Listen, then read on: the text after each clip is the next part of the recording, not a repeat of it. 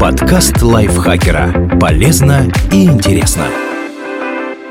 Всем привет! Вы слушаете подкаст лайфхакера. Короткие лекции о продуктивности, мотивации, отношениях, здоровье. В общем, обо всем, что сделает вашу жизнь легче, проще и интереснее. Меня зовут Ирина Рогава, и сегодня я расскажу вам про пять правил семейной жизни, которые можно нарушить.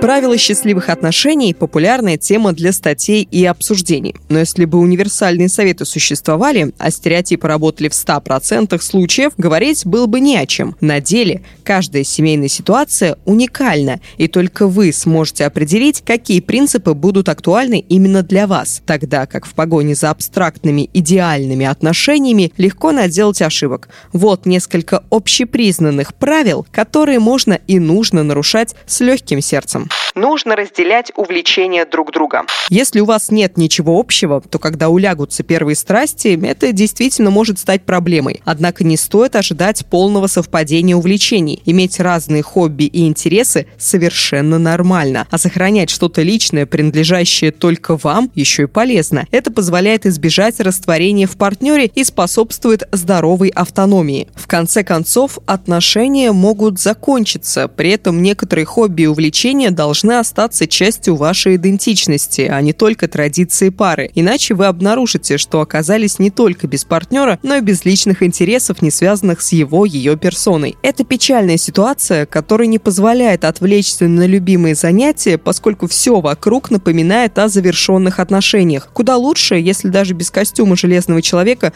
вы все еще плейбой, миллионер и филантроп. Не выходит проникнуться чужими увлечениями, оставьте в покое и другого, и себя.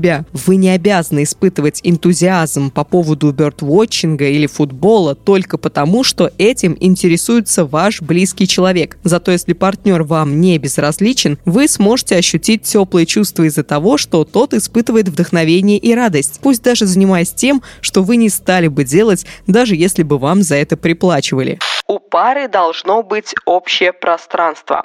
В книге «Искры радости» японский эксперт по уборке Мари Кандо советует окружать себя вещами, которые приносят положительные эмоции. Для одиночек это довольно простая задача, но когда территорию приходится с кем-то делить, чужие вещи могут вызывать настоящую неприязнь. Например, если партнер коллекционирует сувениры, которые кажутся вам уродливыми, или загромождает коридор снаряжением, назначение которого для вас туманно. В этом случае Мари Кандо советует касаться провинившихся касающихся предметов и представлять себе, какие эмоции они вызывают у вашего близкого человека. Это помогает развить эмпатию, а заодно смириться с вещами, которые вас раздражают, но дороги или полезны партнеру. А если отторжение этим не побороть, следует разграничить пространство так, чтобы у каждого было место, где можно делать что угодно. Пусть у каждого будет свой угол для хранения личных вещей и свой кабинет. Для этого не обязательно иметь огромный дом. Достаточно просто грамотно зонировать помещение, задействовав подходящие системы хранения и те части квартиры, которые обычно не берут в расчет, например, лоджию. Это относится не только ко взрослым, но и к детям. Убирать свои игрушки куда проще, если у тех есть свой дом с постоянным адресом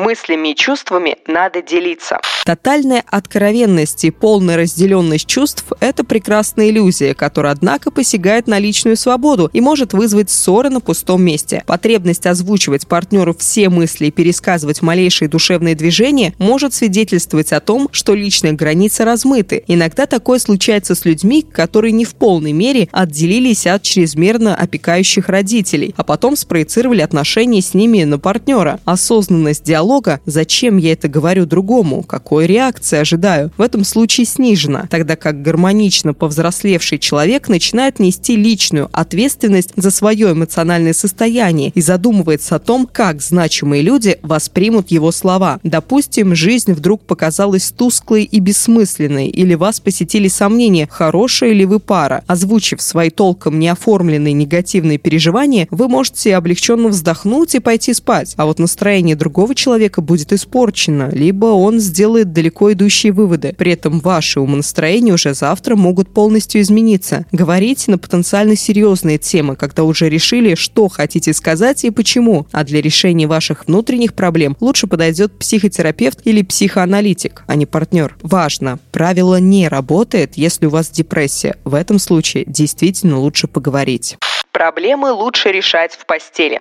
Среди наших близких родственников шимпанзе есть вид бонобо, который предпочитает разрешать все разногласия с помощью спаривания. Причем так поступают даже представители одного пола. В результате уровень агрессии в их сообществах очень низок, однако у людей все устроено намного сложнее. Несмотря на то, что бурное примирение в объятиях друг друга – одно из распространенных романтических клише, там, где нужно поговорить, постелью не отделаться. Даже если конфликт перетек в секс, это не означает, что проблема решилась. Не забывайте, примирительный секс случается после того, как вы пришли к соглашению, а не вместо этого. Во втором случае вы просто заметаете мусор под ковер, а не делаете уборку. К тому же степень влечения может варьироваться. Меняется ваш гормональный фон, случаются болезни и стресс. В конце концов, острота ощущений просто снижается со временем. Поэтому не стоит рассчитывать, что ваша страсть всегда будет гореть настолько ярко, чтобы затмевать проблемы. Зато чем дольше их игнорировать, тем серьезнее окажутся последствия, когда вы по какой-то причине не сможете или не захотите заняться сексом и останетесь безоружны перед накопленным негативом. Если в ваших отношениях плохо все, кроме секса, возможно, имеет смысл прекратить попытки построить ячейку общества и просто наслаждаться тем, что получается хорошо. Рано или поздно бурное влечение утихнет. Например, антрополог Робин Данбар полагает, что в среднем оно длится полтора года, и вы сможете мирно разойтись, не успев нагрузить друг друга взаимными обвинениями и обменяться душевными травмами.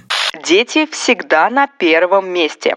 Если у вас есть дети, вы наверняка хотя бы периодически ощущаете вину из-за того, что недостаточно стараетесь быть хорошим родителем. Это чувство усугубляется тем, что чуть ли не каждый знакомый, родственник и комментатор в интернете считает своим долгом упомянуть, что ребенку нужно посвящать всего себя. Ведь дети – это святое. А если родителями стали ваши друзья, вы регулярно получаете отказ на предложение сходить вместе на выставку или съездить на природу, потому что Настя или Петя капризничает, когда остается у бабушки. Традиционно сложилось так, что груз ответственности особенно давит на мать. Если безалаберный отец – это явление негативное, но в целом привычное, то плохая мать это настоящее клеймо позора. В книге «Культурные противоречия материнства» социолог Шерон Хейс отмечает, современная концепция интенсивного материнства призывает женщину до конца отдавать детям все ресурсы, включая денежные, эмоциональные и временные. При этом отказ пойти ради ребенка на какую-либо жертву порицается. Тем не менее, при разгерметизации самолета не зря советуют надевать кислородную маску сначала на себя и только потом на ребенка. Если вы задохнетесь, точно не поможете тому, тому, кто слабее. Конечно, успеть все бывает трудно, и что-то неизбежно будет провисать, но важные части жизни – любовь, дружба, карьера, творчество – не должны полностью стираться из родительства. Иначе вы не сможете подать детям хороший пример. Избыточная концентрация на ребенке не несет ничего хорошего в первую очередь для него самого. Если он постоянно просится на руки, отказывается спать без родителей, не умеет себя занять, разбрасывает вещи, не хочет учиться обслуживать себя и устраивать устраивает демонстративные выступления, возможно, причина как раз в избыточной опеке. Дайте сыну или дочери личное пространство и обозначьте границы, не путать с холодностью и равнодушием, и все в семье получат больше свободы, необходимой для развития. Благими намерениями часто вымощена дорога в довольно неприятные места. Иногда навязанные извне представления об идеальных отношениях заставляют людей поступать как положено,